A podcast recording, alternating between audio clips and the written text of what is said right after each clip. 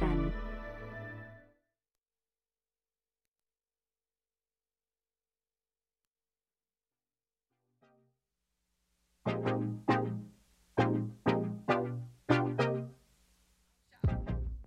Good afternoon. You are listening to Resonance 104.4 FM, and this is Art Then and Now with me, your host, Anna Gammons. This is the show where we explore art from the past and art from the present to understand how we as humans have expressed ourselves throughout time.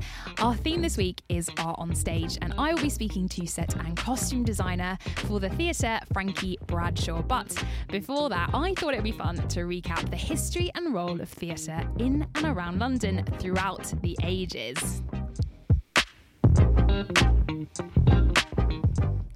So, theatre has had a fairly colourful history in the UK and particularly in London. When we think of the theatre in London, I know my brain certainly goes to the West End, although, of course, the landscape is far wider than just the West End of London. But the most recent production I saw was Hamilton, written by Lin Manuel Miranda, and I have never seen such a clever and relevant interpretation of a historical event. The, produ- the production tells the story of the founding father of America um, Alexander Hamilton through the medium of hip hop, and it completely blew me away. And it held my te- uh, complete attention throughout. Um, but it also gave me a new respect for the timeless nature of the performing arts and their importance in conveying ideas to the masses as well. So, what is the history? Um, of course, with anything in the UK, you have to take it way, way back if you want to find the roots of anything um, in our very um, historically rich country. But um, theatre was introduced in Europe um, and including what we now call the UK by the Romans, of course, who built um, the auditoriums to show plays. But by the medieval period, street theatre was very, very popular, and actors would travel around the country and perform folk tale stories such as Robin Hood and St George of the Dragon, which I'm sure you know we still refer to now in popular culture. Um, there are also lots of medieval festivals that put on morality and mystery plays, and these often, as I'm sure um, you can imagine, related to kind of very religious and Christian themes, such as the creation and the fall of man, and also Noah and the flooding and the nativity, things like that. Things that kind of were t- trying to convey a message to their audience, particularly a religious message. The most famous one is probably the 9,000 line religious drama called The Cornish Ordinalia, and that was written around 1400. So this really does go way, way, way back. Um, Elizabeth I, who ruled from 1558 to 1603, was a big, big fan of the arts, um, and this included literature as well as theatre, which kind of tend to go hand in hand if you think about playwrights, and then obviously they get produced and uh, you know eventually on stage, hopefully. Um, and she especially enjoyed the work of none other than Mr. William Shakespeare. Probably haven't heard of him. He's you know no big deal or anything, um, but Shakespeare referenced the Queen in his play A Midsummer Night's Dream, and even wrote The Merry Wives of Windsor on her request. So she was a very, very big patron of the arts and particularly for Shakespeare. Um, also, during the reign, um, in Inigo Jones helped to shape the style of the theatre that we have today by introducing the proscenium, basically structure, which is essentially the arch that we watch it through. So, the shape of the actual set itself. Um, and I actually thought the Globe was the first permanent um, theatre built, but it actually turns out that in 1576, the first permanent public playhouse was built in Shoreditch, 23 years before the Globe in 1599. So, I mean, that makes sense with what we know about Shoreditch today. It's very much a cultural hub even now. Um, so the Globe was built in 1599, and well, the original Globe was built in 1599 um, by Shakespeare's Play Company, um, the Lord Chamberlain's Men, on the south bank of the Thames, and it's essentially like an amphitheatre, um, and it can hold up to 3,000 people. There's a different kind of structure with it where you have the pit, which is for people who, um, if they spent a penny, which is where that phrase comes from, and we often refer to that as going to the toilet now, but that is where that comes from. If you spent a penny, you could watch, um, or the groundlings could watch, um, and watch the production from kind of the pit. And there are all kinds of uh, stories relating to the unhygienic nature of where people used to basically relieve themselves on the floor where they were standing because it was so tightly packed that you couldn't actually move or get out to go to the toilet. And then, of course, there's a stadium style seating around the back if you had a little bit more money to spend. Um, there's also a balcony at the Globe where musicians would reside and also for certain scenes of Shakespeare's work, such as Romeo and Juliet. I'm sure you know which scene I'm talking about. Uh, they would use the balcony above. Um, so that was, uh, I thought that was really fascinating that they actually kind of thought about um, the composition of the stage, even way, way, way back then. Um, they also had um, a composition which was called um, the heavens, which was basically had clouds painted on the ceiling of the theatre, and the bottom of the stage was meant to look like hell. And this, again, was very resonant of the idea of kind of that religious um, element of theatre as well, and kind of the moral messages of these stories.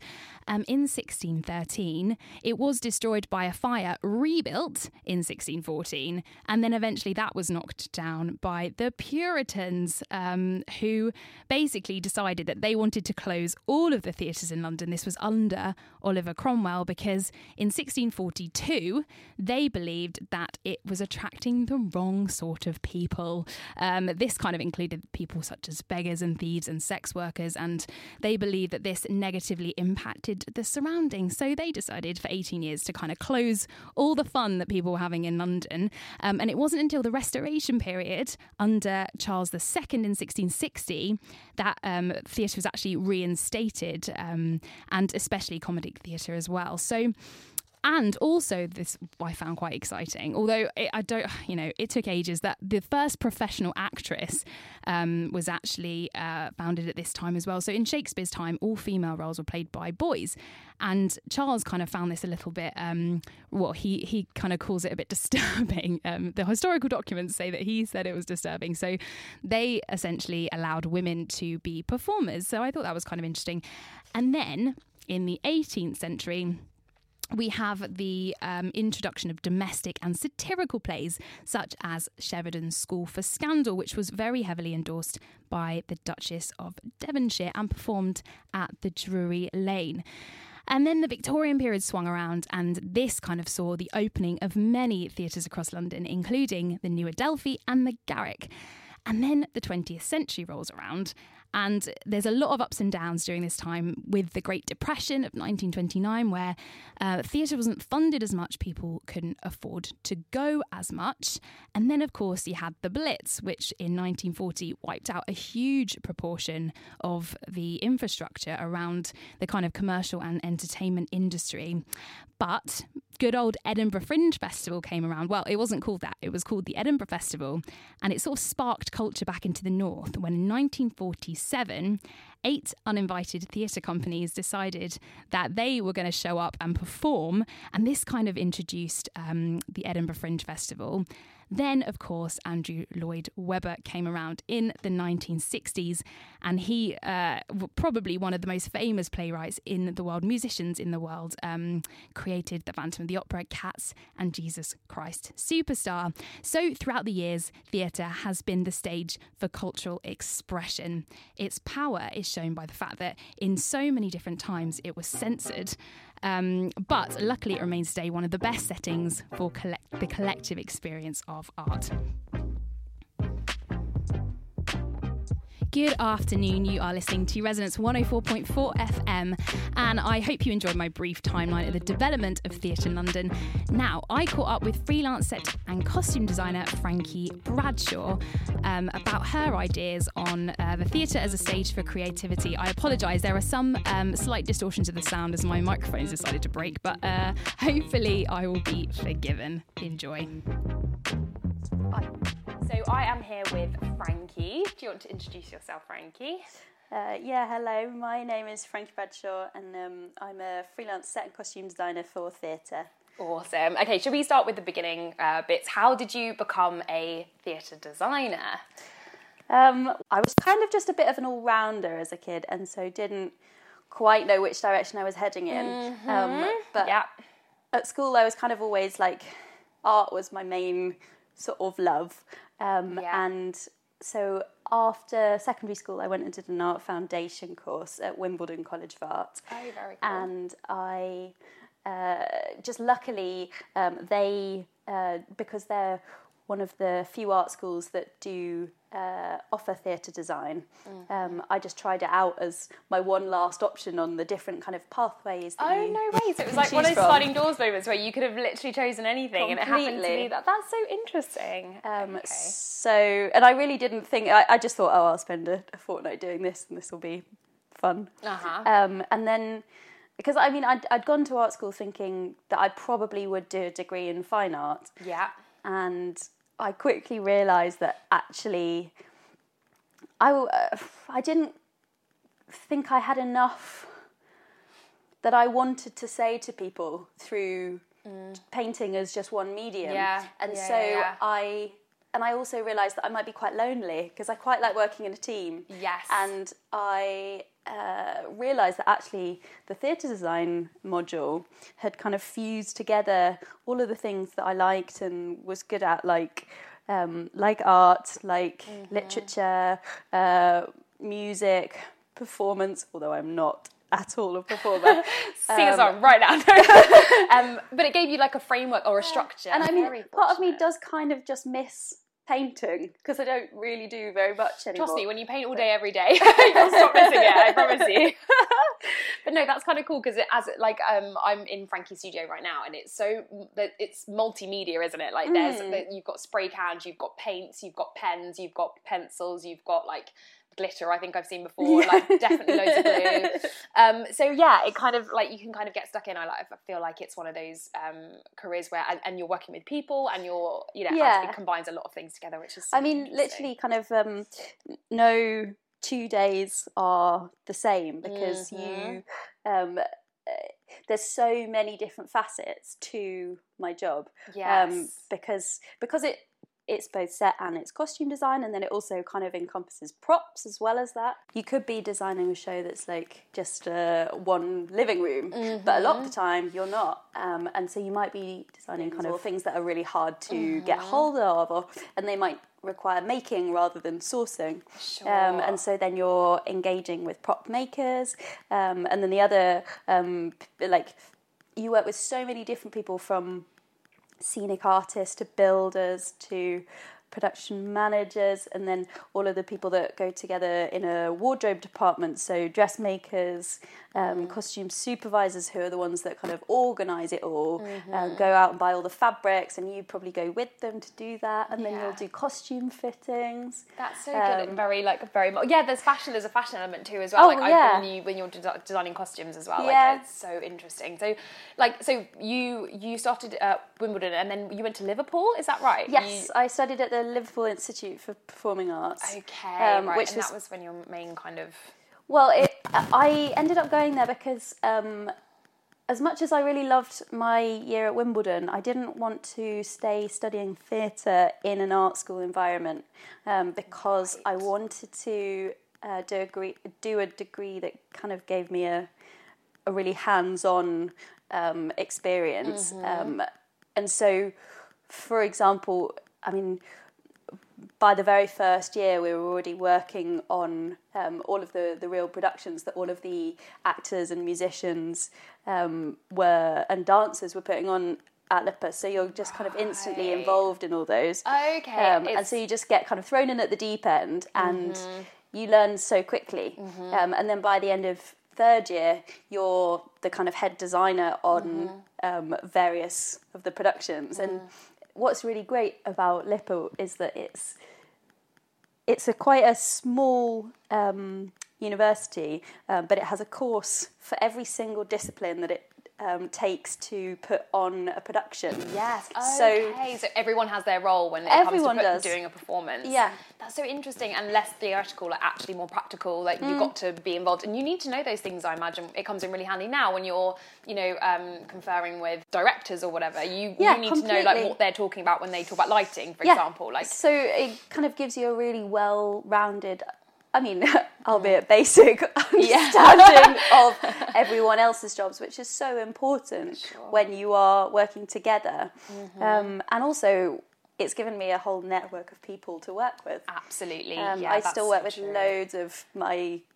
university contemporaries. So We, we kind of covered, um, you talked a little bit about the fact that no day is the same. Can Mm. you run through an, an average day or maybe an average couple of days? Well, it, it kind of depends on what part of the process I'm at with any given project because yes, that's very true. I, um, I mean, at, at the start of designing a project, um, you might be in your studio reading the script or meeting with the director to talk, um, or you might be um, researching, looking through books, going to libraries, or even going on like research trips if you're lucky. Yes. Yeah, Um, yeah, but yeah. That is like Oh, one thing expense I love to do. Um, I've been lucky enough to go to some amazing places actually. I had to go to Paris. There was there's something I really needed to see there for research. Well, actually, amazingly, um, I did go to Paris quite recently, um, and the I think it was about three evenings before I went.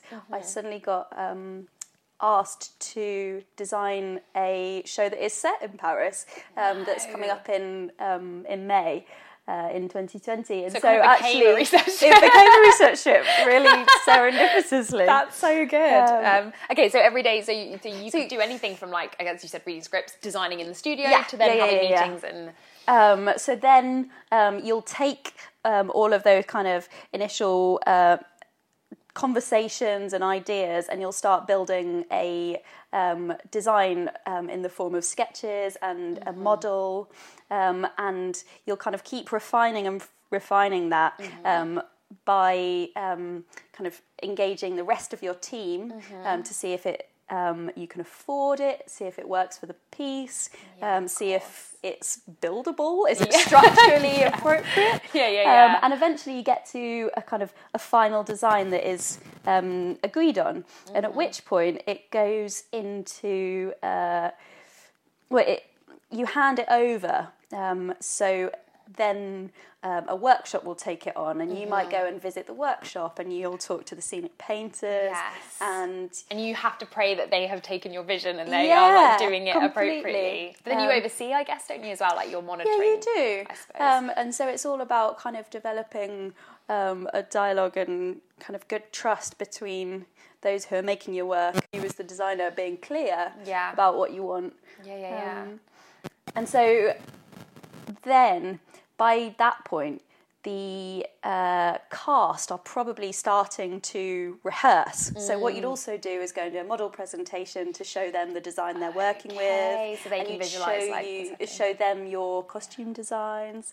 Um, and you might go and watch like a run through Yeah. um, to see to kind of prepare yourself for how the show is Mm-hmm. kind of is looking just in the rehearsal room Yeah. um, and see if all those kind of initial ideas that you talked about with the director have kind of manifested themselves properly. Yeah, Um, come together in the right way. So we've kind of talked a little bit about um, when you get given a project, what's your approach to designing a set? Like, how do you start out? I mean, you- you mentioned kind of reading the script, and then you do drawings. You saying, and then just kind of Yeah, um, you- freeballing ideas. Like, how does that? uh, yeah, I mean, I might uh, kind of really boringly it sounds like, but it's very useful. I might kind of, well, first I'd read the script just sort of, I don't know, sat on the sofa or in the bath or Uh-huh. um, kind of separate to my kind of work environment so that I'm Uh-huh. just reading it and absorbing it. But then I'd read it a second time and Yeah. I'd make a spreadsheet.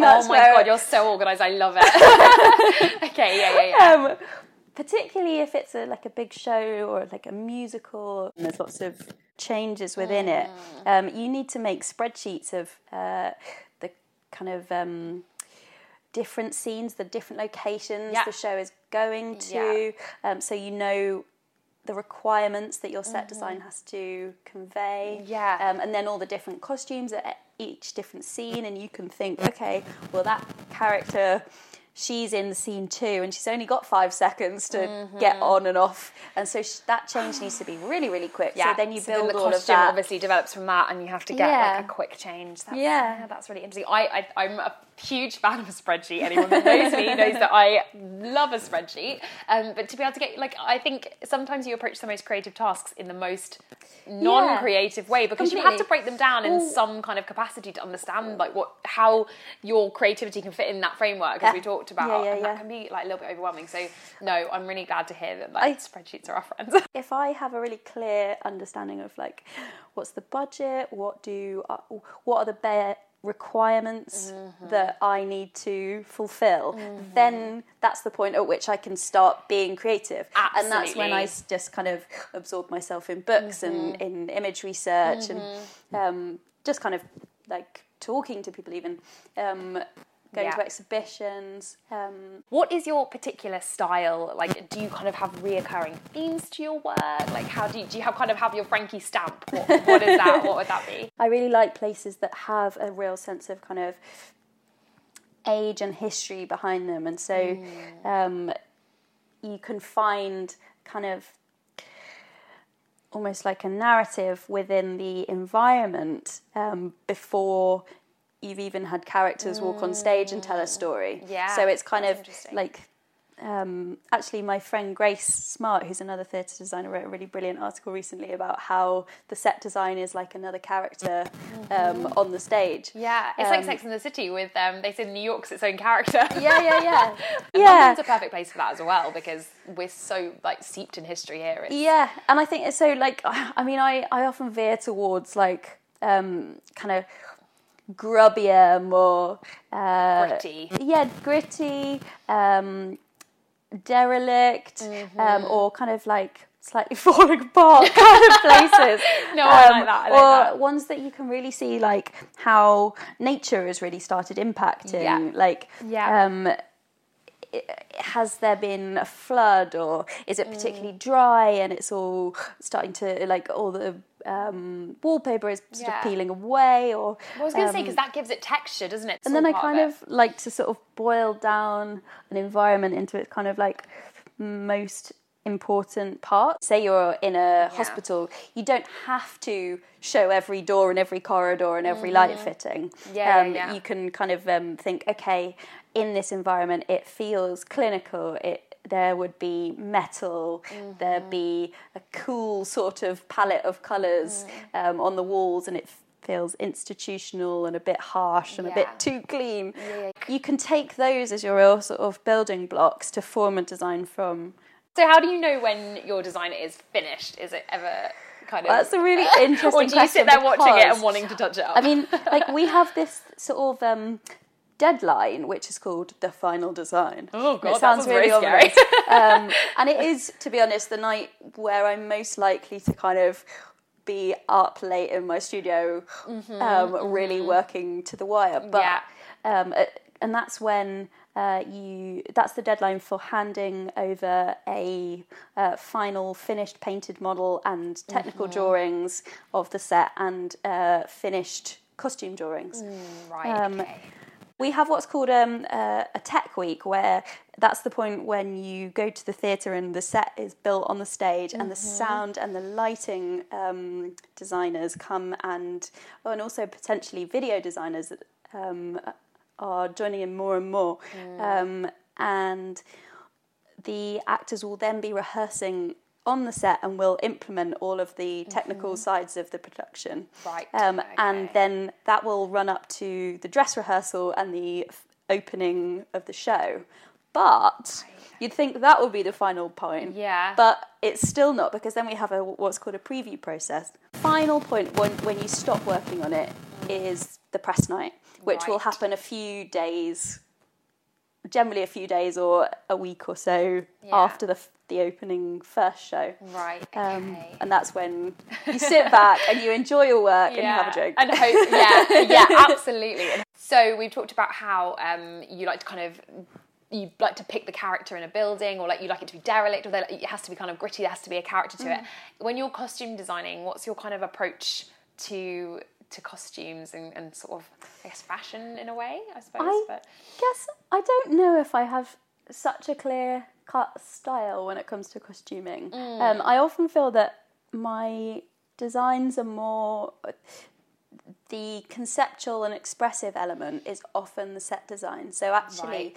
To balance that out, I find myself costuming in the most naturalistic way, um, Right. so that you still get that kind of key information you need about Yes. each character. Yes. Um, and so it's more just about detail and era and Mm-hmm. um, really kind of showing a person's Mm. well, a character's personality. Mm-hmm. Um, unless you're doing a show which is really it's it's not a straight drama and you, Mm-hmm. I mean for example kind of opera or panto or dance or um, where you can be much more expressive Mm-hmm. Yeah. um, and then that gets really fun and you can Yeah, really kind of um, get inspired by um, artists and fashion designers and yeah. Where do you go to look at things like internet or Vogue or like what's all sorts really. guess it depends what area you're looking at as yeah, well. it really does. Um, I mean, the weirdest things can kind of inspire you. I really like using quite unusual materials. Like I, um, the other day I saw this really, really brilliant dress that was entirely made out of rubber gloves. I was just like, I'm definitely using that at some That's point. so great. Yeah. What designers or artists influenced you? Um, I mean, there's loads and loads of brilliant theatre designers who I really look up to. I was lucky enough to um, work as a full time assistant for two years to uh, a designer called Christopher Oram, Okay. um, who is a very, very brilliant designer and is also very generous with uh, involving his uh, associates in the process. I go to a lot of exhibitions um, with artists who work a lot in 3D. Um, I Like I particularly like Cornelia Parker. There's always a sense of kind of like physicality and force on her work, which I find really, really And refreshing. dynamic. Um, have tried to sort of find ways to recreate that in my own work. Yeah, Um, and it's good that it sparks something in you as well. We all need those places to go when we're Yeah. feeling a little bit uh, creatively dry. yeah, yeah, yeah. Yeah. I think the other thing that I really like about the idea of her work being quite physical is that actually you can translate that into stage design because stage design is live. Mm-hmm. So you can think, okay, well, Cornelia Parker has blown up a shed.